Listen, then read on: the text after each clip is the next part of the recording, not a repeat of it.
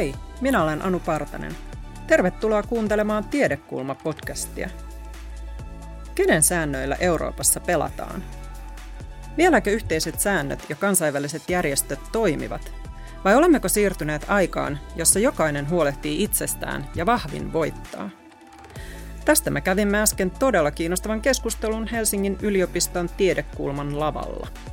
Aiheesta olivat kanssani keskustelemassa tutkijat Kaius Tuori ja Martti Koskenniemi Helsingin yliopistosta sekä Hanna Ojanen Tampereen yliopistosta.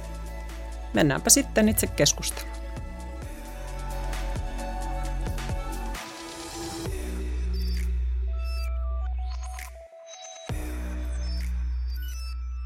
Viime aikoina on puhuttu paljon sääntöpohjaisesta kansainvälisestä järjestelmästä, mutta usein sitä ei erityisesti määritellä, mitä sillä oikeastaan tarkoitetaan. Um, aloitetaan lyhyesti siitä. Kaius Tuori, mistä se koostuu?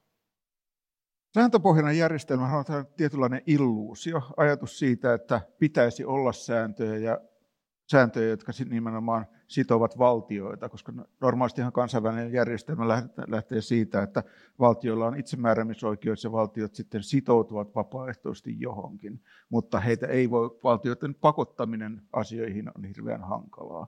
Mutta sitten se, miksi halutaan puhua sääntöpohjasta järjestelmästä, on se, että halutaan pitää yllä sellaista ajatusta, että meillä kuitenkin on jotkut säännöt, tällaiset varhemmin puhuttiin sivistyskansojen säännöistä silleen, että saatiin riidellä, mutta asioita pyrittiin sopimaan. Hanna Ojanen, mitä se sinulle tarkoittaa? Miten sinä miellät kansainvälisen järjestelmän? Kyllä mä miellän sen ihan todellisuudessa olemassa olevaksi asiaksi, ei, ei niinkään ihan illuusioksi. Ähm, meillä on ihan valtavasti sopimuksia, meillä on valtavasti kansainvälisiä järjestöjä.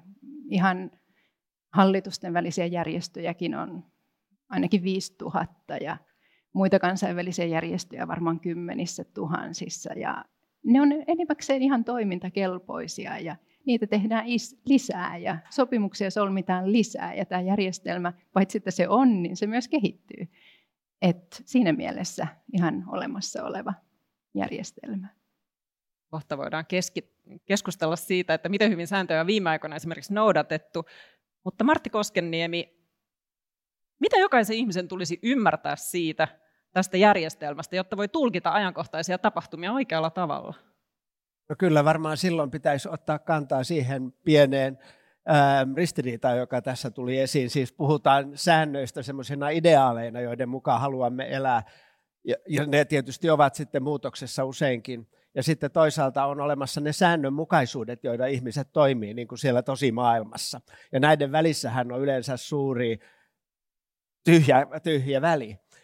Ja jos nyt ajatellaan tätä aikaa, niin ehkä on jollakin tavalla semmoinen aatteellinen kriisi näiden toivottavien sääntöjen suhteen, mutta säännönmukaisesti maailma toimii aika lailla niin kuin se on toiminut aikaisemminkin. Ja mä vielä tähän lisäisin, että minun näkökulmastani kansainvälisen elämän säännöt eivät ole ensisijaisesti tai ainakaan vain näitä valtioiden välisen toiminnan sääntöjä, vaan ainakin samassa määrin omistamisen, taloudellisten transaktioiden, investointien ja velanhallinnan sääntöjä. Ja monasti kiinnitetään huomiota vain siihen, että valtiot lähettävät sotajoukon ää, tuota, rajojen yli, niin se tuntuu hirveältä. Ja siitä huolimatta tämä taloudellinen järjestelmä toimii hyvin ennakoitavasti ja säännönmukaisesti. Samat tahot aina voittavat ja samat häviävät. Tässä tulikin jo esiin tämä, joku valtio marssii toisen rajojen yli.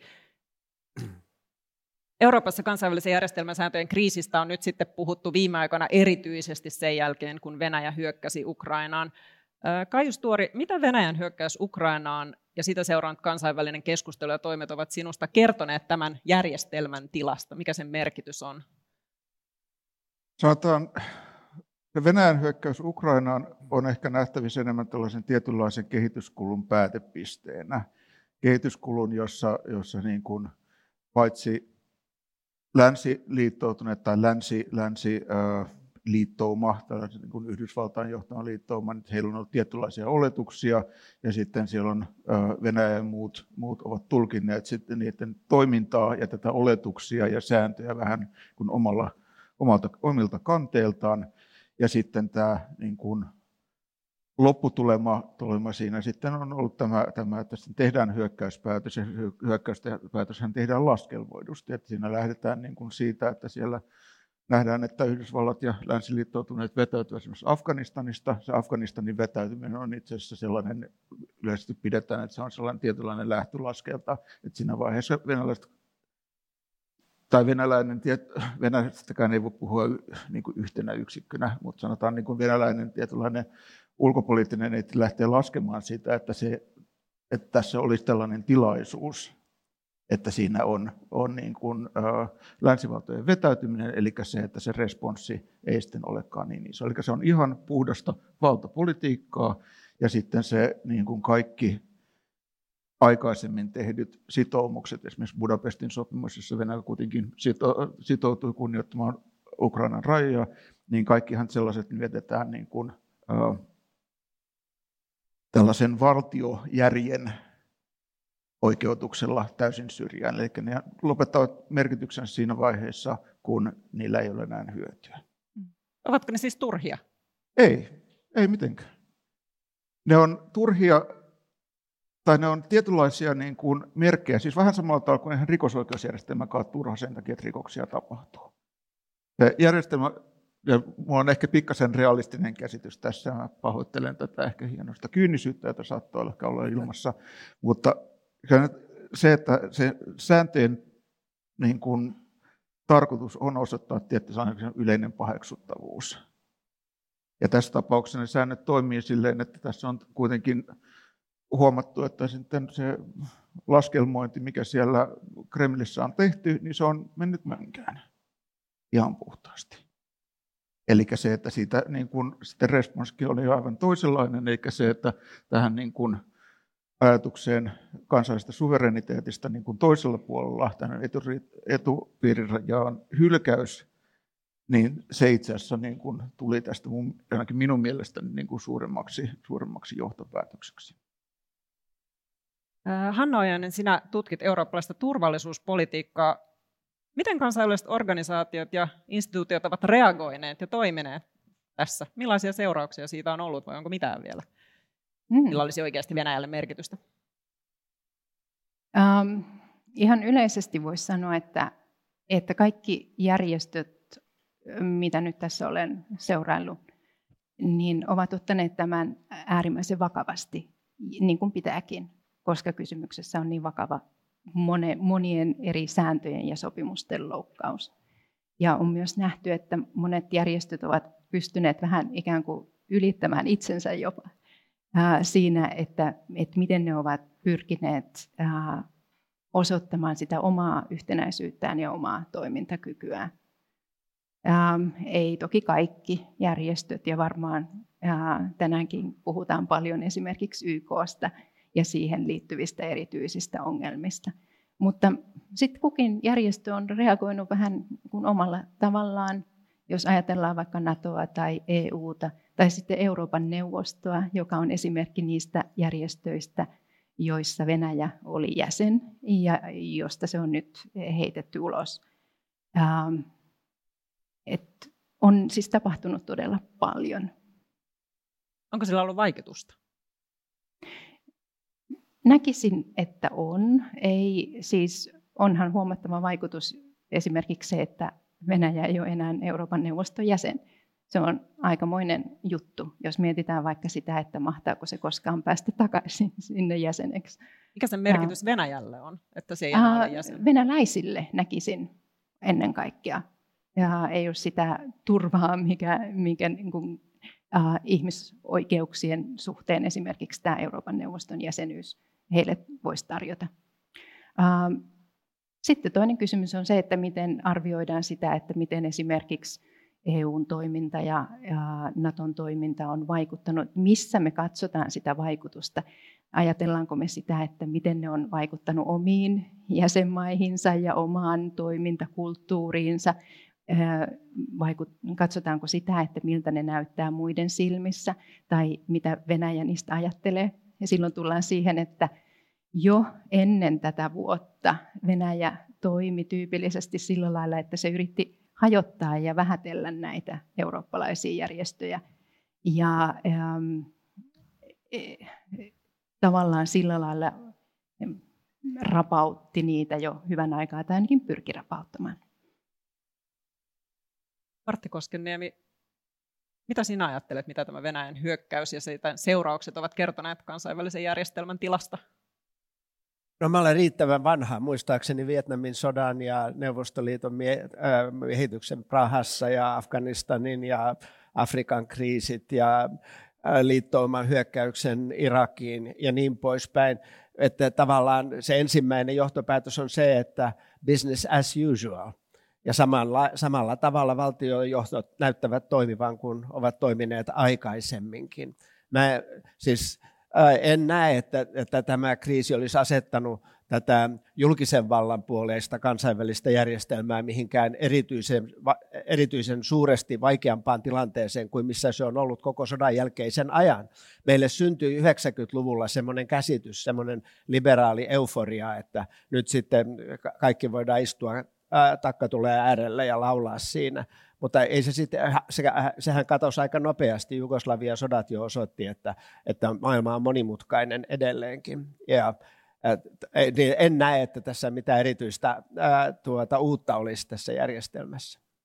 Tässä, Anna jo, sitten tässä tosiaan ää, on niinkin todettu, että, että nyt kun nähdään näitä heikkouksia tavallaan, mitä tässä järjestelmässä on tai mitä tietyissä järjestöissä on, niin ei se ole sellaista mitään uutta, mitä ei olisi jo tiedetty, että niitä heikkouksia on.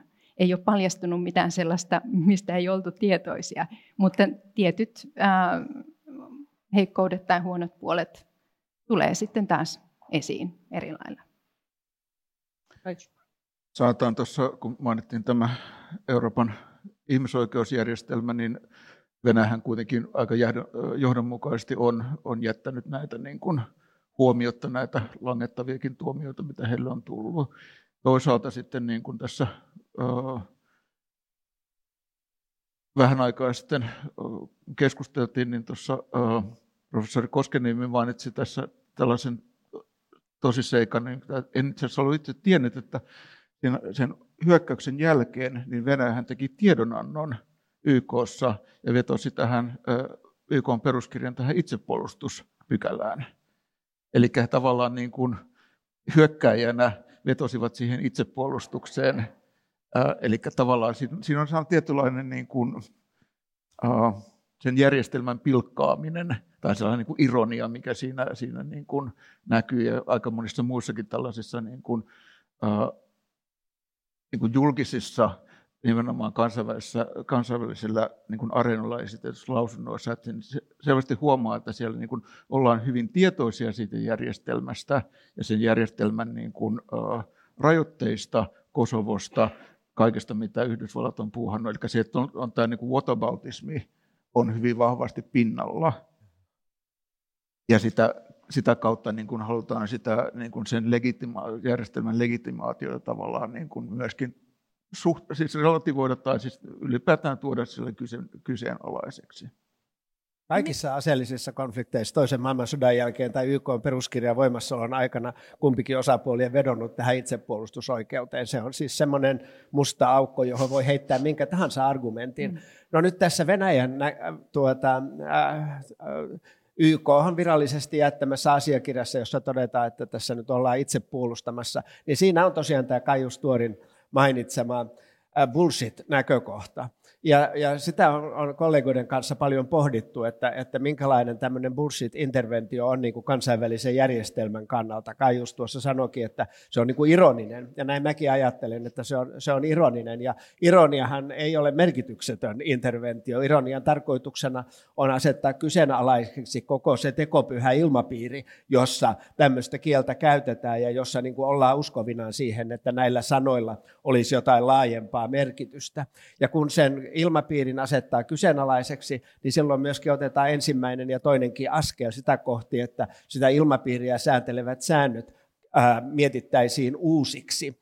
Siis tämä bullshit-argumentin syvempänä tarkoituksena on sanoa, että, että te ette ole ottaneet näitä koskaan näitä sääntöjä vakavasti. Miksi mekään ottaisimme niitä vakavasti? On aika saada kokonaan uudet säännöt, ja tällä kertaa me sanelemme, mitkä ne säännöt ovat. Mikä taas sitten viittaa siihen, että kaikki haluaa näitä sääntöjä. Ja no, ehkä tässä on tällainen ironiakin mahdollista, e, mutta, mutta on myös toisaalta sellaistakin, että, että tavallaan tietentahtoen tulkitaan jotain eri lailla tai hankitaan vankempi asema, jokin maa esimerkiksi pyrkii hankkimaan vankemman aseman jossain järjestössä, ähm, ei siksi, että se hajottaisi sitä, vaan siksi, että se pystyy sitten käyttämään sitä järjestöä hyödykseensä, mikä taas osoittaa sen, että näistä, näistä järjestöistä on usein kyllä selvästi konkreettista hyötyä, ja sitten tulee hieman kiistaa siitä, että kuka niitä onnistuu sitten veivaamaan omaan suuntaansa. Mitä pitää ajatella siitä, mistä tässäkin on nyt sivuttu, tietystä tekopyhyydestä, mikä leimaa etenkin suuriten valtioiden toimintaa ja mistä tulee tämä whataboutismi. Mitä se, miten meidän pitää ajatella sitä järjestelmää, jos on niin, että kaikki omassa asiassaan ehkä rikkovat sääntöjä ja sitten taas syyttävät muita säännöistä ja se ei ole johdonmukaista, vai onko, käyttäytyvätkö valtiot tässä järjestelmässä johdonmukaisesti ja ehkä totesimme jo, että varsinaisesti eivät, niin mitä se tarkoittaa? Miten, miten uskottava se järjestelmä on? Kaius. Joo. Toi on niin sanotusti pistit pahan. Uh, siis säännöt, niin kuin kaikki, kaikki niin kuin jossain oikeustieteellisen tiedekunnan läheisyydessä liik, äh, äh, liikkuneet, joskus liikkuneet henkilöt voivat sanoa, niin äh, säännöt on niin kuin ne tulkitaan. Säännöt on tavallaan että jokaisen kunnon juristin ammattitaitoon kuuluu se, että he pystyvät pystyy niin kuin näitä sääntöjä tulkitsemaan nimenomaan asiakkaansa edun, edun ää, niin kuin sen mukaisesti. Ja tietysti nythän tietysti pitää aina muistaa, että jos en nyt ihan täysin väärin muista, niin tuo Venäjän presidentti taitaa olla kuitenkin sekä juristi että KV-oikeudesta niin kuin valmistunut juristi, eli hän niin kuin täsmälleen tietää näin niin kuin KV-normien suhteen, että mitä hän on tekemässä. Eli sanotaan, ei se, ei se järjestelmä yhtään sen isommassa niin kuin legitimiteettikriisissä ole, koska, kun se on koskaan ollut aikaisemminkaan. Mm. Tämä on tietynlainen kriisi, mutta se kriisi, niin kuin kaikista kriiseistä tiedään, niin tiedetään, että kriisit johtaa aina reaktioihin ja vastareaktioihin, jos ajatellaan, että toisen maailmansodan jälkeen, jälkeiset vastareaktiot siitä niin kuin kansainvälisen järjestelmän täydestä niin kuin delegitimaatiosta ja ihmisoikeuksien rikkomuksesta oli kuitenkin se ihmisoikeusjärjestelmän ja tämän YK ja kaiken muun sellaisen synty, niin ken tietää? Se on ihan jännittävää nähdä. Jos mä voin sanoa tuosta tekopyhyydestä sen verran, että siis diplomatiaahan kuuluu semmoinen institutionalisoitu tekopyhyys.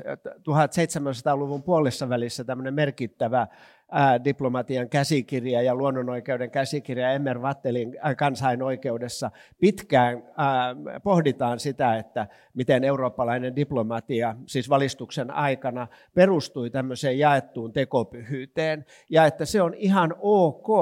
Ja tässä kirjassa, tässä 1758 ilmestyneessä teoksessa, niin siinä tuomitaan jyrkästi sellainen toiminta, joka ei edes viittaa näihin sääntöihin, joka ei edes suostu niin kuin pelaamaan sitä tekopyhää peliä, ja sanotaan, että tämmöiset ihmiset siinä on sitten, hän, hän muistaakseni viittaa johonkin Attilaan ja, ja, ja hunneihin ja, ja niin poispäin, että ne on aivan sietämätöntä joukkoa, ja ne sitten voidaan niin kuin tuhota siitä sivusta, mutta me eurooppalaiset, osana meidän sivistystämme, on meidän tämä tekopyhyys, jonka me jaamme, joka tietyllä tavalla on niin kuin semmoista, me iskemme silmää koko ajan toisillemme, koska me tiedämme, että asiat toimivat toisella, niin kuin toisella tavalla. Kyllä siis mun oma urani YKssa esimerkiksi niin on mulle opettanut sen, että nämä, tämä jatkuva päätöslauselmien tuottamisen ja, ja tyhjänpäiväisten puheiden pitäminen, että ei pidä ottaa sitä niin kuin sen takia merkityksellisenä, mitä siellä sanotaan, vaan sen takia, että siinä on niin kuin muita juttuja, jotka tapahtuu. Ihmiset tapaavat, ja siinä, tulee, siinä on tämmöinen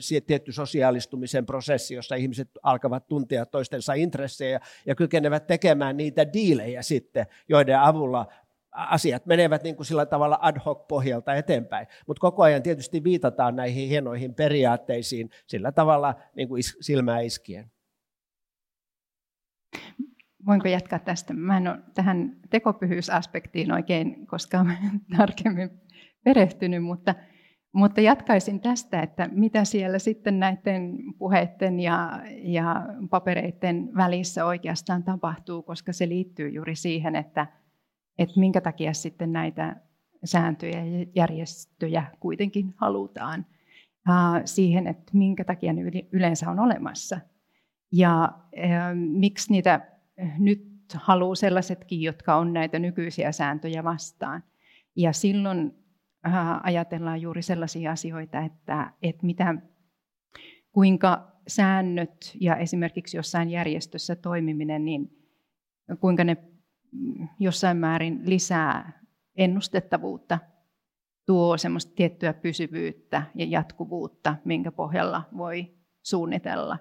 Ja eiköhän se tällaisten järjestöjenkin pohjimmainen tehtävä ole se, että niiden avulla ja niissä toimimalla pystytään ainakin toisinaan ratkaisemaan sellaisia ongelmia, mitä ei valtiot yksinään pysty ratkaisemaan.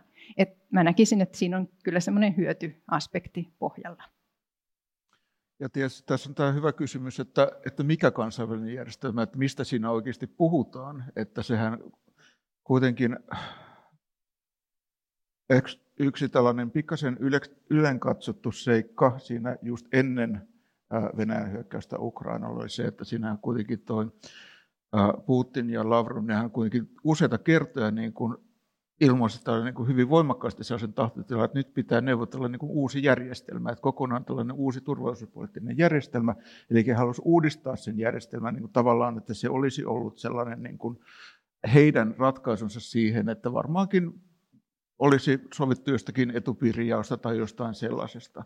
Mutta se, että nämä, niin kuin, ehkä sen kansainvälisen järjestelmän, jos nyt voidaan ajatella yksikkönä, että siinä on niin kuin puolia, jotka tavallaan sopii siihen vanhaan systeemiin, että meillä on kansallisvaltioita ja kansallisvaltiot sitten sopii keskenään asioista näistä, näillä foorumeilla ja ne on hyödyllisiä sen takia, että ne sitten niillä pystytään sopimaan keskenään. Ja sitten kaikki, missä siellä sovitaan, on sellaisia niin kuin, yksittäisen valtion, että se tavallaan yksi, aina yksittäistapauksessa niin kuin sitoutuu kuhunkin asiaan eri kerralla, aika tavallaan säilyttävät sen suverenisuutensa. Ja sitten toisaalta on tämä niin kuin ehkä 90-luvulta syntynyt tällainen ajatus siitä, että meillä olisi joku tällainen niin kuin järjestelmä, joka on kansallisvaltioiden yläpuolella, jolla sitten olisi jotain määräysvaltaa niihin, jolla pystyttäisiin niin ohjailemaan kansallisvaltioiden toimintaa. Ja sehän on sellainen, mikä ei, niin kuin, nämä kaksi käsitystä ei vaan niin kuin sovi samaan huoneeseen. Paitsi ellei puhuta EUsta. Se on tietysti, mm. se on tietysti oma keskustelunsa, joo. No, kyllä näiden sääntöjen tuota, todellisuutta, jos mietitään, niin, niin ei voi olla katsomatta sitä taloudellista maailmaa, jossa sääntöjen noudattamatta jättäminen saa aikaa hyvin nopeasti reaktion. Siis jotta kauppa toimisi, jotta investointeja saataisiin, jotta voi, valtio voi saada velkaa, niin siinä täytyy, sen valtion täytyy niin kuin sitoutua ja niiden yksityisten toimijoiden täytyy sitoutua tiettyyn ennakoitavuuteen. Jos eivät ne sitoudu ennakoitavuuteen, niin ne eivät enää saa niitä taloudellisia etuja kaupan, investoinnin tai velan kautta, joita, joita ne hakevat.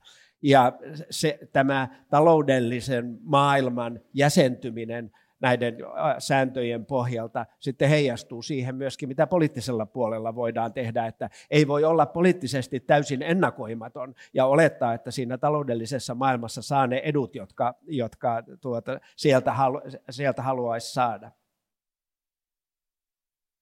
Niin tämähän lähtee esimerkiksi vaikkapa sijoittajien suojasta tai, tai sen Aivan. tyyppisestä, jossa annetaan niin kuin tiettyjä taloudellisia etuuksia, jos et, se on tietynlainen oma niin kuin, teollisuuden alansa, jolla tuotetaan tällaisia, niin kuin tuotetaan lainsäädäntöä esimerkiksi kolmannen maailman maihin, jotta ne pystyy sitten liittymään joihinkin sijoittajasopimuksiin, jotta he pystyvät saamaan tiettyjä kauppaetuja. Eli noissa niin kuin, jos nyt vähän niin kuin yksinkertaistaa, niin kyse on siitä, että niin kuin tietynlainen liberaalijärjestys perustuu siihen ajatukseen, että omistusoikeus on riippumaton poliittisesta vallasta. Eli se, että on nyt demarihallitus tai keskustahallitus, niin mun talo on mun talo. Kun taas sitten, sitten vaikkapa, niin kuin huomataan, huomataan tuolla niin kuin tiettyjen oligarkit, tietyt oligarkit Venäjällä huomanneet, että siinä vaiheessa, kun on tällainen valtiokeskeinen järjestelmä, joka ei tavallaan tunnista sitä järjestelmää, sitä liberaalia arvo, arvorangijärjestystä, niin se omistusoikeus riippuu siitä, että se poliittinen järjestelmä on myötämielinen. Eli se, että jos olet, menet jotenkin poliittista järjestelmää vastaan, omistusoikeus lakkaa merkityksensä. Eli tässä on taas samantyyppinen ajatus siitä, siitä että mitkä oikeudet ovat, ovat millä tasolla ja mikä se poliittisen määräysvallan rajat on. Usein ajatellaan, että me voidaan keskustella näistä poliittisista kysymyksistä ja valtion välisistä suhteista vain poliittisella tasolla. Mutta kyllä se on niin, että kun sä tarkastelet sitä poliittista maailmaa, valtioita, virkamiehiä ja niin edelleen, ja sä rapsutat sitä pintaa, niin kyllä sieltä hyvin nopeasti tulee omistamiseen ja taloudellisen vallan hankkimiseen liittyvät intressit, näkökohdat ja sopimukset sitten esiin. Toisaalta on myöskin toisinpäin niin, että kun sä näet, että jonkinlainen investointijärjestelmä toimii, valtio saa velkarahaa, kun sä rapsutat sitä, niin siellä taustalla on sitten jollakin tavalla toimiva julkinen valta, poliisi, ja, ja sotilaita ja niin edelleen, että se on näiden yksityisen vallan ja julkisen vallan tuleminen yhteen, jossa on se poliittisen säännöstön niin kuin ydin ja tarkastella vain toista ilman toista, niin ta- tavallaan jättää soke, tärkeän sokean pisteen. Nythän kansainvälinen järjestelmä on paljon pyrkinyt myös reagoimaan tähän Venäjän käytökseen taloudellisin sanktioin, mikä ei ole toistaiseksi tuntunut toimivan ihan hirveän hyvin. Mutta Martti Koskinen, mikä on ollut kansainvälisen oikeuden rooli? Venäjähän syytetään nyt koko ajan ihmisoikeusrikkomuksista. Tullaanko heitä syyttämään ikinä mistään? No, mulla on vähän vaikeaa vastata tähän kysymykseen, mikä on kansainvälisen oikeuden rooli, kun en oikein tiedä, mitä sillä halutaan tarkoittaa. Siis maailma jäsentyy tavattoman suuren, suuresta määrästä oikeudellisia normeja, joiden vaikutus on kansainvälinen. Ja mä tässä olen koettanut tyrkyttää tähän paneelille tätä omistamiseen ja investointeihin ja, ja velanottoon liittyvää normistoa, joka on yksityisoikeudellista, sopimusoikeudellista normistoa, ja joka mun näkökulmastani kansainvälisen oikeuden professorina hallitsee tätä maailmaa paljon tehokkaammin kuin se pinnalla selvä, niin kuin tavallaan helposti nähtävissä oleva diplomaattinen ja sotilaallinen maailma mitä merkitystä kansainvälisellä oikeudella on. Kaikki nämä toimijat koko ajan viittaavat näihin normeihin, ja jotkut niistä normeista ovat hyvin todellisia ja sitovat näitä ihmisiä toimintaan, koska he haluavat niitä etuja, jotka voivat saada vain noudattamalla näitä normeja. Niin kuin mä sanoin, tämä koskee varsinkin sitä taloudellista maailmaa. Se tekopyhyys on sitten helpommin toteutettavissa siellä diplomaattisen ja sotilaallisen maailman ää, tuota, ää, puolella. No sitten on tämä oma ää, tuota, ihmisoikeuksien maailma, joka on semmoinen normisto, joka 70-80-luvulla nousi esiin, joka heijastaa semmoista liberaalia maailmankuvaa, liberaalia ideologiaa, ja 90-luvulla muodostui vähän semmoiseksi, miten sanoisin, semmoiseksi yleiskieleksi, jonkinlaiseksi politiikan esperantoksi, että kaikki piti, kaikkien piti puhua ihmisoikeuksista. Ja kaikki kykenivät määrittämään omat etunsa ja intressinsä niin kuin ihmisoikeuksien kielelle. No se aika alkaa olla vähän ohi, että kun kaikki edut ja intressit ovat oikeuksia, niin sittenhän mikään ei enää ole. Ja kun nyt katsotaan niitä instituutioita, jotka soveltavat ihmisoikeuksia, Euroopan ihmisoikeustuomioistuin tai kansalliset tuomioistuimet, kun ne käsittelevät ihmisoikeuskysymyksiä, niin havaitsemme, että ne käsittelevät niitä pyrkien tasapainottamaan vastakkain olevat oikeudet, jolloin ollaan jälleen takaisin siinä poliittisessa maailmassa, jossa poliittiset referenssit säätelevät sen, mitä, intre, mitä ihmisoikeuksia, ergo mitä intressejä niin, niin me haluamme edistää. Ihmisoikeudet silloin 6-70-luvulla tavallaan nousi esiin pyrkimyksenä ottaa semmoinen ryväs in, poliittisia intressejä sieltä politiikan keskeltä ja sanoa, että hei, nämä ei enää ole poliittisia ollenkaan, että nämä on niin kuin sillä tavalla kiveen, kiveen kaiverrettuja ja niitä tulee kaikkien noudattaa. Mutta kun sitten ympärillä ihmiset huomasivat, että tuohan onkin tehokas tapa edistää jotain intressejä, niin sen jälkeen kaikki sitä kaiversivat niihin pieniin kivinsä niitä, niitä intressejänsä oikeuksien kielelle. Ja nyt sitten ollaan tilanteessa, jolloin se ihmisoikeuksien aika, voidaan sanoa, päättyy joskus tuossa 2000-luvun ensimmäisellä vuosikymmenellä. Kaius, oletko samaa mieltä? Onko ihmisoikeuksien aika päättynyt? Ei, ei mitenkään. Siis ihmisoikeuksien ekspansio, niin sehän on ollut aivan hämmentävä taso. Siis ihmisoikeudethan niin kuin esimerkiksi vaikkapa suomalaisessa oikeusjärjestelmässä niin levittäytyvät sellaisen niin kuin ameban lailla, lailla niin kuin, niin kuin tämän erilaisille, erilaisille alueille, jopa yksityisoikeudessa niin kuin ihmisoikeuskysymyksiin, ihmisoikeuskysymyksiin soveltaminen. Ehkä se ihmisoikeuskysymys on lähinnä se, että siinä ihmisoikeuskysymys tärkeää on se, että sitä, niitä käytetään eri tavalla. Eli ihmisoikeuksiin vedotaan hyvin strategisesti. Eli jos katsotaan vaikkapa millä tavalla vaikkapa poliittisen spektrin niin kuin oikean ja vasemman laidan, laidan ihmiset puhuvat ihmisoikeuksista, niin se, että sieltä oikealla puhutaan yleensä ainoastaan poliittista oikeudesta tai sananvapaudesta, kun taas vasemmalla lailla puhutaan lähinnä noista, noista niin kuin, ä, taloudellisista sosiaalista oikeuksista.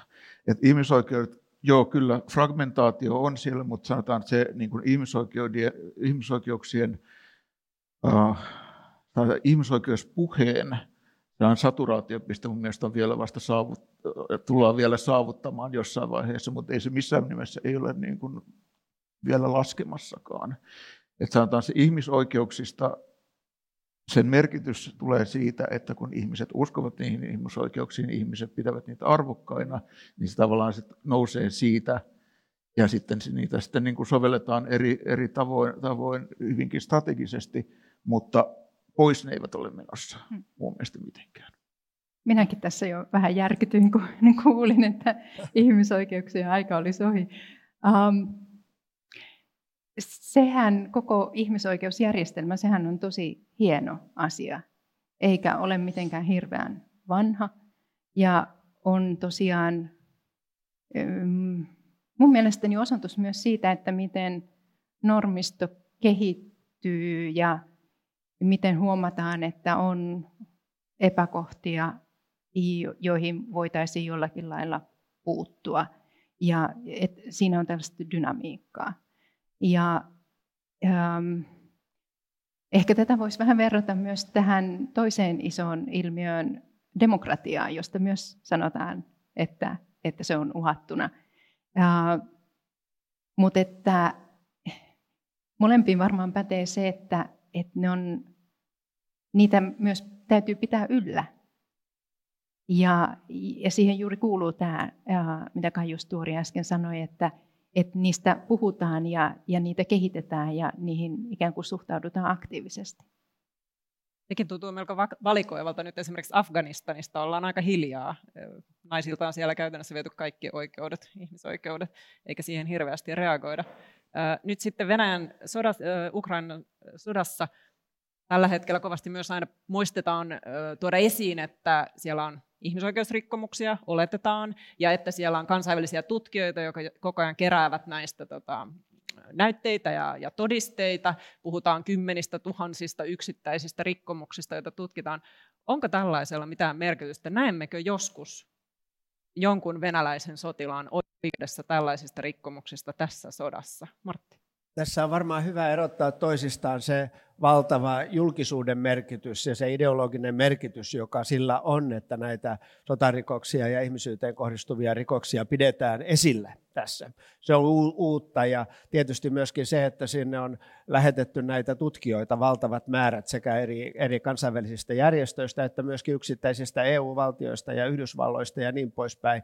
Ja että nämä tutkijat varmasti sitten keräävät semmoista materiaalia, jota sitten vuosikausia tullaan käymään läpi ja mahdollisesti sitten viedään tuomioistuimenkin. Se koko prosessi, se on valtavan merkityksellinen. Paljon merkityksellisempi kuin se, että jääkö yksi venäläinen eversti sitten mennessään Kyproksella lomalle ja me astuessaan vahingossa pois tuota lentokoneesta väärässä maassa, jääkö hän sitten kiinni ja hän sitten tulee tämän universaalijurisdiktion perusteella tuomituksi siinä maassa. Toivotaan, että jää kiinni ja hyvä juttu, jos jää, mutta se, se on tämä ää, niin kuin valtava mielenkiinto, joka kohdistuu tähän ja että, että koetaan, että nämä säännöt on niin kuin hirveän tärkeitä ja että niitä tulisi kaikkien noudattaa, niin, niin siinä ideologisessa vaikutuksessa on se näiden sääntöjen ydin. Meillä on toisaalta päinvastainen liike, populistiset puolueet ja liikkeet ympäri Eurooppaa usein haastavat tällaista kansainvälistä järjestelmää, korostavat sitä, että jokaisen maan pitää päättää itse omista asioistaan ja, ja ei tarvitse seurata sääntöjä, jotka on sovittu jossain tuolla kaukana. Anna Ojanen, miten näet näiden populistisen liikkeiden merkityksen? Tulevatko ne muuttamaan jollain tavalla sääntöjä tai sitä, miten niitä noudatetaan? Hmm. Varmaan populismi on hyvin monenlaista ja, ja, ja kaikissa maissa on vähän erilainen tilanne, eikä, eikä se populismi yksin eurooppalaistakaan ole, ollaan nähty Yhdysvalloissa. Ja Intiassa varmaan myös eri puolilla. Siinä se olennainen asia on varmaan juuri se, mitä sanoit, että, että on aika helppo vedota ihmisiin sanomalla, että, että nyt tämä ja tämä järjestö pakottaa meidät tähän ja tähän ja taas meidän rahat menee väärään paikkaan, että, että kuinka paljon paremmin asiat olisi, jos ei oltaisi tuossa järjestössä tai jos muutettaisiin sen säännöt tai jotain tällaista. Tällainen on hyvin helppoa puhetta. Ähm, ja kyllä se, kyllä se rapauttaa, kyllä se tuntuu. Nyt EU:ssa eniten ongelmia on ollut ähm, Unkarin ja Puolan suhteen, ähm, mikä ei johdu ainoastaan niin kuin populismista, vaan myös sitten isommista tällaista oikeusvaltiokehitykseen liittyvistä asioista. Ja siinä se on selvästi yksi, yksi keskeinen haaste tällä hetkellä. Ehkä tässä on myöskin hyvä huomata, että paljon siitä oikeistopopulistisesta puheesta, jota kuulemme, niin siinä vedotaan aika perinteisiin normeihin. Siinä, siinä ajatuksena on usein, että näitä perinteisiä normeja, jotka perustuvat siis valtion suvereenisuuteen ja yksityiseen omistamiseen ja niin poispäin, niin että niitä on nyt lähdetty muuttamaan jollakin tavalla 90-luvulla ja että tulee kaikenlaista muuta sakkia siihen, jotka aikaisemmin pidettiin pois näitä, tällä, tämän järjestelmän kautta. Että sitä on vaikea niin kuin sanoa, että populismi olisi nimenomaan rapauttamassa tätä järjestelmää. Sillä on oma käsityksensä siitä, siitä mikä sen järjestelmän ydin on, eikä se ole aivan väärässä sen, sen, sen suhteen. Suvereeni oikeus valtiolle päättää asioista on järjestelmä ytimessä. Tässä aina puhutaan Ukra- siis tuosta Unkarista tai Puolasta, mutta voisin vielä palauttaa mieleen, mieleen hieman ennen Brexitia tai tässä Brexit-keskustelussa, niin Britanniassa käytiin keskustelua siitä, että jos konservatiivihallitus silloin, silloin niin kuin, siellä esitettiin jopa sisäministeritasolla näkemyksiä, että Britannian pitäisi poistua tai vetäytyä Euroopan ihmisoikeussopimuksesta, koska sieltä tulee niin kuin tällaisia hyvin kiusallisia langettavia tuomioita.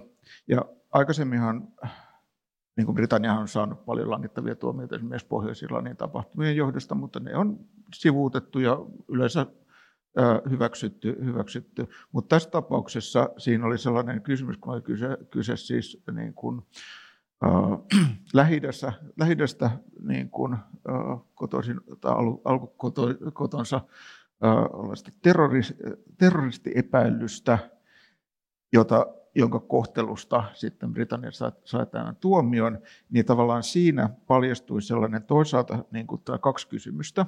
Että kysymys yksi on se, että ketä nämä ihmisoikeudet suojelee ja ketä ne rajoittaa. Ja siinähän yleensä tässä niin kuin länsimaissa, ja varsinkin länsimaiset populistiset liikkeet on lähtenyt siitä, että ne on niin kuin niille toisille. Että ihmisoikeudet on hyvät, kun ne rajoittaa silleen noin kolmannen maailman ihmiset, että ne ei niin kuin tölvi toisiaan. Toinen kysymys on sitten se, että, että mikä on sen niin kuin valtion, äh, valtion ja etnisen ryhmän suhde. Eli se, että siellä lähdetään aika usein äärioikeistollisessa populistissa, lähdetään siitä, että valtio ja kansa on sama asia.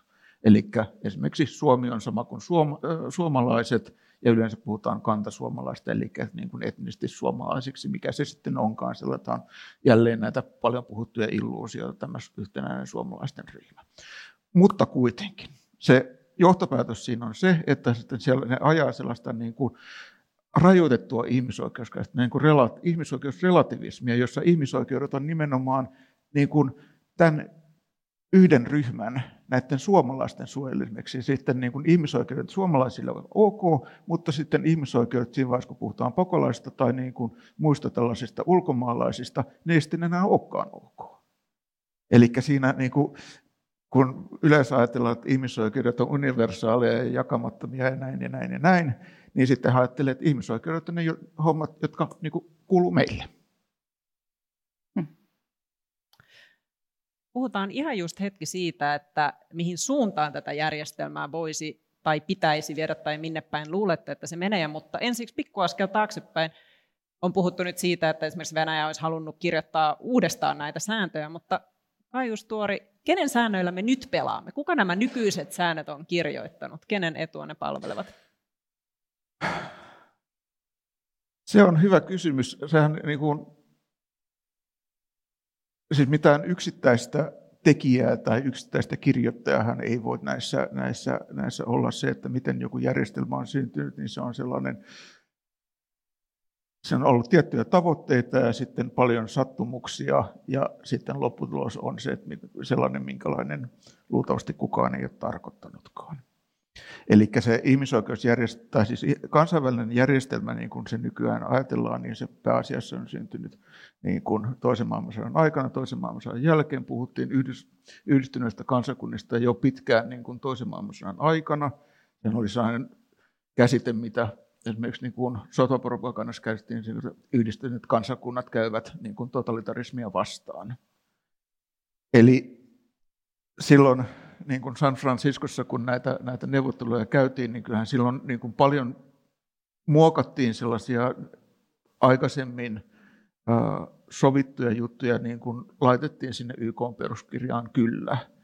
Mutta se sitten, että miten se tavallaan niin kuin sitten toisen maailmansodan jälkeen lähti kehittymään, kun meillä oli tämä vastakkainasettelu ja hyvin erilaiset niin näkemykset siitä, että miten maailma pitäisi toimia sekä itä- että, itä- että länsipuolella, niin se, että, että onko sillä joku niin kuin alkutarkoitus, voidaanko jostain löytyä joku niin kuin amerikkalaiset perustuslakitulkitsijat sanoivat, että se on tämä original intent, ei, ei kyllä löydy. Vai onko tässä niin kuin, ehkä kilpailevia näkemyksiä? Siinä oli Siinä oli varmaan, ähm, jos nyt todella palataan hetkeksi sinne vaikka 40-luvun loppupuolelle, niin, niin varmaan nähdään sellaiset tietyt perusjakolinjat, että oli voittajat ja häviäjät, sitten oli suuria ja pieniä, ja sitten myös tavallaan Eurooppa kautta Eurooppa ja Yhdysvallat ja sitten muut. Äh, ja ei ole kovin vaikea arvata, että suuret ja voittajat olivat tärkeitä siinä, kun luotiin sitä sääntöjärjestelmää ja monia niistä järjestöistä, mitkä ovat edelleen voimissaan ja, ja mitkä hyvin tunnemme. Ja tästä voisi päätellä, että tavallaan voittajat ikään kuin sanelee ne säännöt. Ei ole ihan täysin väärin tulkittu. Mutta sitten siinä on myös se, että että suuret, ne joilla on syystä tai toisesta ollut enemmän resursseja kuin muilla määrittää asioita, on myös voineet sitten sanoa muutaman sanan enemmän näihin sääntöihin kuin pienet. Ja tämä nähdään erityisesti vaikka YK on turvallisuusneuvostossa, miten se on ajateltu, miten sen on ajateltu toimivan. Ja sitten jos nähdään vielä vaikka joku sellainen maa, ja tulee mieleen kuin Saksa, ja minkälainen Saksan tilanne oli sotien jälkeen ja häviäjänä, kuinka sillä kesti vähän aikaa kyllä, tai ehkä pidemmänkin aikaa, päästä mukaan kansainväliseen järjestelmään taas. Ja ei varmaan ollut ainut vaihe, kun suur sota on sellainen keskeinen tekijä, mikä, mikä vie sitten tätä järjestelmää tavallaan tiettyyn suuntaan.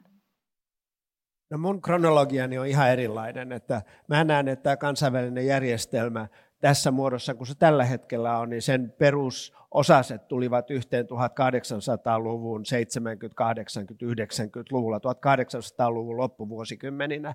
Silloin syntyi se taloudellisen vallan järjestelmä, silloin syntyi se kansallisvaltiojärjestelmä, silloin syntyi se hierarkkinen suhde pohjoisen ja etelän välillä, joka määrittää sitä, mitä 20. vuosisadalla ja tänä päivänä on tapahtunut. Kun San Franciscossa ja Dumbarton Oakissa YK peruskirjaa tehtiin, niin niillä ihmisillä, jotka oli siellä, ei ollut ollenkaan sellainen olo, että te, tässä tehdään niin kuin merkittävää muutosta. Paljon enemmän silloin Versaissa 1919 ensimmäisen maailmansodan jälkeen presidentti Wilsonin tuo, tuotua tämän esityksen, että luodaan tämmöinen globaali järjestelmä, niin kuin kansainliitto oli. Silloin niillä miehillä, ja nehän oli kaikki miehiä, niin niillä miehillä oli sellainen käsitys, että nyt me luomme jotain aivan uutta. Mutta itse asiassa siinä kristallisoitiin se imperiumien purkautumisen prosessi, joka sitten jatkui pitkin 20. vuosisataa. YK on peruskirjan per, aikaansaamisprosessi oli semmoinen välttämätön paha, joka piti saada siihen toisen maailmansodan, joka tavallaan toinen maailmansota on niin kuin sitä ensimmäisen jatkoa siihen mm. loppuun. Mutta nämä taloudelliset ja poliittiset rakenteet ovat sieltä 1800-luvun lopulta. Mä, joo, tämä on varmasti täysin totta. Ää, en ajatellutkaan niin, että, että esimerkiksi YK olisi jotenkin radikaalisti uutta tai että oltaisiin päätetty, että nyt täytyy kaikki tehdä uudestaan, vaan että oltiin tultu tiettyyn tilanteeseen, jossa jotkut on voittaneet ja toiset on hävinneet ja tavallaan todetaan se tilanne ja se myös sitten tavallaan säilöttiin niihin sääntöihin niin, että edelleen nähdään tavallaan näissä rakenteissa. Mm. Se, että tietyt maat on YK on turvallisuusneuvoston pysyviä jäseniä. Nyt voi kysellä, että minkähän ihmeen takia ja miksi jotkut muut ei ole siellä. Mutta tämä on tavallaan se selitys. No tästä pääsemmekin hyvin juuri tähän YK on rooli tai äh, ei-rooli on hämmästyttänyt monia. Miten te ajattelette, että tätä järjestelmää pitäisi kehittää? Olemme nyt todenneet siis, että se juuret ovat kaukana Ovatko ne siis äh, siinä mielessä ikuisia ja hyviä periaatteita, että niiden pohjalta kannattaa jatkaa, vai pitäisikö sääntöjä kirjoittaa nyt uudestaan tai näitä järjestöjä uudistaa jollain tavalla, jotta järjestelmä toimii paremmin, kun mennään eteenpäin? Järjestöjen sielussa on jatkuva reformin prosessi. Järjestöt ovat semmoista itse reformoivaa ja itse sisäänpäin katsovaa prosessia jossa kaikki ne byrokraatit, jotka ovat YKssa, Euroopan unionissa, Pohjoismaiden neuvostossa, aina keskustelevat loputtomasti siitä reformista. Poliitikot, jotka tulevat niihin kokouksiin, keskustelevat siitä reformista, ei siitä mihinkään pääse. Se, äh, kysymys siitä, että pitääkö reformoida vai ei, on tässä mielessä aivan turha, koska reformi on sen järjestelmän erä, elämää juuri.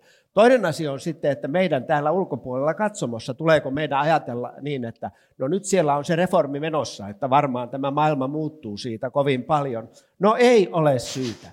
Mä olen itse ollut 20, lähes 20 vuotta YK-diplomaattina Suomessa ja koko sen ajan on keskusteltu siitä, kuinka epäoikeudenmukaista on se, että turvallisuusneuvostossa ei ole Intiaa ja Saksaa ja niin poispäin. 90-luvulla oli semmoinen pieni aukko, jolloin turvallisuusneuvostokin ryhtyi keskustelemaan tästä asiasta. Mutta se aukko suljettiin nopeasti. Ja se aukko ei nyt sitten taas avaudu vähän aikaa, mutta oli se aukko sitten olemassa tai ei, niin ei sitä muutosta siellä tapahdu, vaan niin kuin ne kansainvälisen rakenteen mannerlaattojen pitää niin kuin aivan toisella tavalla sitten kalahtaa yhteen, jotta sitten niin kuin hätäpäissään poliitikot voivat jollakin tavalla tehdä sellaisia muutoksia, jotka sitten näyttävät jo meidänkin suuntaan merkittäviltä. Ja mä uskoisin, että varmaankin ilmastonmuutos tulee saamaan mm. aikaan sellaisia muutospaineita ja sellaiset mannerlaattojen liikkeet siellä, että se säännöstön täytyy välttämättä jollakin tavalla merkittävästi taipua, vaikka en usko, että se katkeaa. Ja mulla on koko ajan mielessäni se, että sen poliittisen järjestelmän taustalla on ne taloudelliset rakenteet ja taloudelliset toimijat, jotka ovat tavattoman paljon joustavampia reagoimaan niihin ulkopuolelta tuleviin ärsykkeisiin, niin varmaankin pehmentävät sitten sopi, itselleen sopivalla tavalla sitä, mikä se muutos siellä poliittisella puolella mm. tulee olemaan. Kysyn vielä tarkentavan kysymyksen. Millaisia muutoksia luulet, että ilmastonmuutos vaatii tältä järjestelmältä? No, äh, me, nyt me tullaan siihen kysymykseen, että katsotaanko me niitä toivottavia sääntöjä vai katsotaanko me sitä tosimaailman säännönmukaisuutta, jossa, niin kuin mä tässä aikaisemmin sanoin, jossa samat tahot aina voittavat uudelleen ja uudelleen. Ja, jos me, ja varmaankin me haluamme jotenkin ymmärtää, että sinne väliin pitäisi päästä. Ää, toisin sanoen, että pitäisi niin kuin suorittaa jonkinlaista ää, tuota, ää, taloudellista uusjakoa, jotta ne kehitysmaat, jotka kaikkein pahimmin tulevat ensivaiheessa ilmastonmuutoksen kohteeksi, niin kykenisivät, kykenisivät jollakin tavalla kamppailemaan sen kanssa. Tämä merkitsee massiivista tulon uusjakoa niin, että sinne kehitysmaille siirretään näitä varoja, niin kuin nyt siellä Sharm el ollaan keskustelemassa. Tämä 100 miljardiahan oli luvattu ja eihän siitä mitään tullut, mutta silloin kun on sitten pakko, kun meillä on sitten kymmeniä tuhansia ilmastopakolaisia tuota, kolkuttamassa ovella, niin ehkä sitten miljardeja siirtyy sinne. No, tämä taloudellinen uusjako on yksi asia. Toinen asia on se, että nämä, näillä pakolaisille, jotka sitten ovat jo lähteneet tai joilla ei, joilta se saari upposi sieltä jalkojen alta, niin niille kuitenkin täytyy sitten löytää joku paikka. Ja se varmaan merkitsee sitä, että, että äh, näihin tuota, hyvin suvereenisuutta äh, varjeleviin hyvinvointimaihin, niin niiden täytyy niin kuin luopua siitä ajatuksesta, että se suverenisuus merkitsee sitä, että me emme nyt sitten tänne mitään ulkomaalaisia ota. Anna. Tässä äh, aikaisemmin sanoit hienosti, että reformit on jotenkin näiden järjestöjen sielu. Ja voihan se olla vähän semmoista taas, taas ironistakin, tavallaan, että, että, että koko ajan reformoidaan ja mitä ei tapahdu. Mutta, mutta ilman muuta, siis sehän on taas tässä se hyvä puoli, että, että järjestöt nimenomaan kehittyy ja kehittävät toimintaa ja, ja vaikka on tällaisia asioita, missä ei tunnuta ikinä pääsevän mihinkään, niin kuin nyt joku YK on turvallisuusneuvoston uudistaminen, niin sitten on toisia asioita, missä päästään eteenpäin. Esimerkiksi miten Euroopan unionin päätöksentekojärjestelmä on kehittynyt miten päästään kohti määräenemmistöpäätöksiä, mitkä on todella aika radikaali asia siinä mielessä, että, että, että silloin ei todellakaan voi, voida puhua suvereenisuudesta tällaisessa klassisessa mielessä. Että tällaista tapahtuu. Ja muutenkin ehkä se, se uudistamisen tarve ja uudistamisen mahdollisuudet paljolti liittyy juuri siihen, että miten päätetään ja ketkä saa olla mukana siinä prosessissa ja keitä kuunnellaan ja, ja kenen kannalta näitä asioita katsotaan. Ja siinä on mun mielestä paljon jo sellaista, mitä kansainvälisissä järjestöissä nähdään. Ne enenevästi kuuntelee kansalaisjärjestöjä ja sitten nähdään myös se tavallaan esimerkiksi autoritaaristen jäsenvaltioiden raivokas vastustus, koska he eivät ollenkaan halua, että mitään kansalaisjärjestöjä kuullaan. Ja silloin tavallaan huomataan, että tässä on todella jotain tapahtumassa, koska nämä nyt haluavat sitä vastustaa.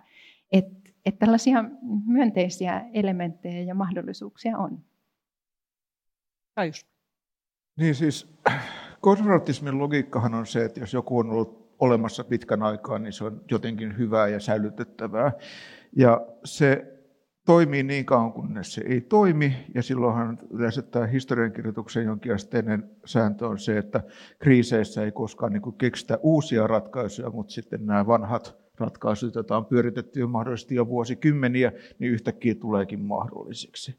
Eli kyllä tässä niin kuin ollaan menossa johonkin päin, mutta se, että mikä se suunta sitten on, niin on sellainen, että sitä on näin niin kuin historian valossa hirveän vaikea nähdä. Eli kun katsoo sille, että vaikkapa esimerkiksi Euroopan yhdentymistä, niin sehän näyttää silleen, niin kuin siis koulukirjan historiassa näyttää niin kuin tosi suivalta ja loogiselta prosessilta, mutta sitten jos katsoo vähän sille, että mitä muuta siellä ajateltiin, siellä sellaiset perustajaisät ehdotti niin kuin esimerkiksi sellaista, että että koko Afrikasta tulisi Euroopan yhteinen siirtomaa, että sitä voitaisiin hyödyntää paremmin ja kaikkea muuta tällaista. Eli kaikkea sellaista, mitä nyt niin kuin pulputtaa tuolla, tuolla näissä keskusteluissa, niin suurin osa siitä menee, menee jonnekin niin kuin B-mappiin, minne se nyt epäilemättä kuuluukin. Ja sitten se, että mikä sieltä sitten loppujen lopuksi niin kuin tulee, että mihin, mistä tulee se konsensus, se on aivan mielettömän hankalaa tietää etukäteen. Ja yleensä siinä vaiheessa, jos joku sanoo, että he tietää etukäteen, niin heillä yleensä on aika vahva niin sanottu toivetila, että mikä se pitäisi olla. Et jos nyt ajatellaan tässä, että kun puhuttiin populismista, niin meillä kuitenkin on hyvin vahva, niin kuin tässä mainittiin, mainittiin Hanna kanssa mainitsi tämän, tämän niin kuin, äh, valtioiden ajatus siitä niin kuin itsemääräämistä, omasta itsemääräämisoikeudesta, kansallisesta itsemääräämisoikeudesta. Niin tässä on kuitenkin niin kuin aika isoja myöskin länsimainen sisällä tällaisia niin kuin linjaristiriitoja siitä tällaisen, niin kuin, voisi sanoa, niin kuin kärjistetysti globalismin ja tribalismin välillä. Eli globalismissa on ajatus siitä, että kaikki ovat yhtä, yhtä kokonaisuutta ja kaikki vaikuttaa toisiinsa, siksi pitää olla globaaleja ratkaisuja. Ja sitten toisaalta tämä, niin kuin tämä tribalismi, eli se, että on me vastaan muut ja sitten laittaa rajat kiinni ja me ollaan tällä keskenään, ollaan hipihiljaa, laitetaan verhot kiinni ja valot pois ja sitten ehkä kukaan ei huomaa ja kriisi menee ohi. Ja se, että miten tämä sitten tulee ratkaistumaan missäkin paikoissa, niin se on hyvin, hyvin niin kuin jännittävä kysymys. Ja tämähän on sellainen niin kuin, ei ainoastaan äh, niin kuin autoritaaristen liikkeiden, vaan myös äärioikeistolaisten liikkeiden ajatus. Eli se, minkä takia on niin suosittua puhua, kun siellä nyt kaikki on varmaan lehdestä lukenut näitä niin kuin äärioikeistossa tätä, puhutaan globalisteista, joka yleensä saa niin kuin kiertoilmaisu. Juutalaisille puhutaan George Soroksesta, joka on kanssa kiertoilmaisu. Siellä on sellaisia antisemittisiä sellaisia juttuja, juttuja pyörii, jotka kaikki niin kuin ajatellaan siinä, että, siinä on sellainen, että se kansainvälinen on se jotain siellä ulkopuolella tulevaa, että on ne liskoihmiset siellä – Siis ihmiset ihan oikeasti uskoo näihin tällaisiin liskoihmisteorioihin ja sen semmoisiin. Kaikki sellaiset salaliittoteoriat, niin sehän on sellainen, kun se on pelko, se on kulttuurinen pelko sellaista niin kuin se on ulkopuolista kohtaa, joka on sisäänrakennettua. Ja tavallaan, jotta tällaiset niin kuin ratkaisut on mahdollisia, niin sitten tavallaan se pelko pitää voittaa, ja se on aika iso kynnys. Ja sen takia tätä niin kuin populismi, globalismi, keskustelua tullaan käymään vielä aika pitkänkin aikaa. Ehkä vielä viimeinen kysymys tulevaisuuden sääntöjen kirjoittamisesta. On helppo näin ulkopuolisena ajatella, että, että no EU, USA, Kiina ovat varmaan ne vallat, jotka määrittelevät, että millaisia sääntöjä tässä jatkossa tehdään. Onko muulla maailmalla, muilla mailla mitään sanottavaa tähän asiaan? Tietenkin EUn sisällä voi ajatella, että EU-mailla on sanottavaa, mutta Afrikalla, muilla Aasian mailla, vai ovatko ne vain meidän länsimaiden sääntöjen ja Kiinan uhreja?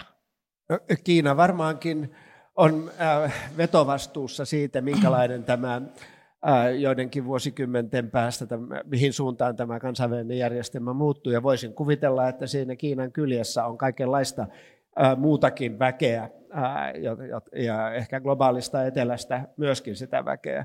Nythän siis Venäjällä, Kiinalla, Brasilialla, Intialla ja Etelä-Afrikalla oli tämä BRICS-suunnitelma, joka tuossa toista, vähän toistakymmentä vuotta sitten lanseerattiin tarkoituksena, että nämä valtiot yhdessä ryhtyisivät taloudelliseen ja myöskin poliittiseen yhteistyöhön tavalla, josta aikanaan sitten suunniteltiin, silloin kymmenisen vuotta sitten suunniteltiin jopa suorastaan tämmöistä vaihtoehtoista kansainvälistä järjestelmää, No se ei onnistunut monista, monista, monista syistä, mutta ää, Kiina on joka tapauksessa edelleen sellaisessa asemassa, että se ky- tulee kykenemään muuttamaan tätä kansainvälistä järjestelmää, mutta se tarvitsee siihen globaalin etelän tuen. Mm. Ja, se, ja sitä kautta mä uskoisin, että muillakin on, tulee olemaan tätä sananvaltaa. Mm, varmaan juuri näin. Ja kun sinä aluksi kysymyksessä luettelit näitä, että ketkä mahtavat nyt olla – sitten sääntöjä tekemässä, niin Venäjähän siinä ei ollut. Se on selvä asia. Ja mikään näistä muistakaan ei pysty tosiaan yksin tässä mitään sanelemaan, vaan siihen prosessiin kuuluu se, että pitää yrittää hakea tukea ähm, eri keinoin ostamalla tai millä nyt, minkälaisia vaikutusvallan keinoja nyt itse kenelläkin on käytettävissä. Ja siinä mielessä tavallaan ehkä nämä isot toimijat sitten myös kilpailee muiden suosiosta. Nyt nähdään Afrikassa juuri aika paljon tällaista. Kaikki haluavat olla siellä läsnä. Siellä on Kiina ja EU ja Yhdysvallat ja Turkki ja keitä nyt ei olisi.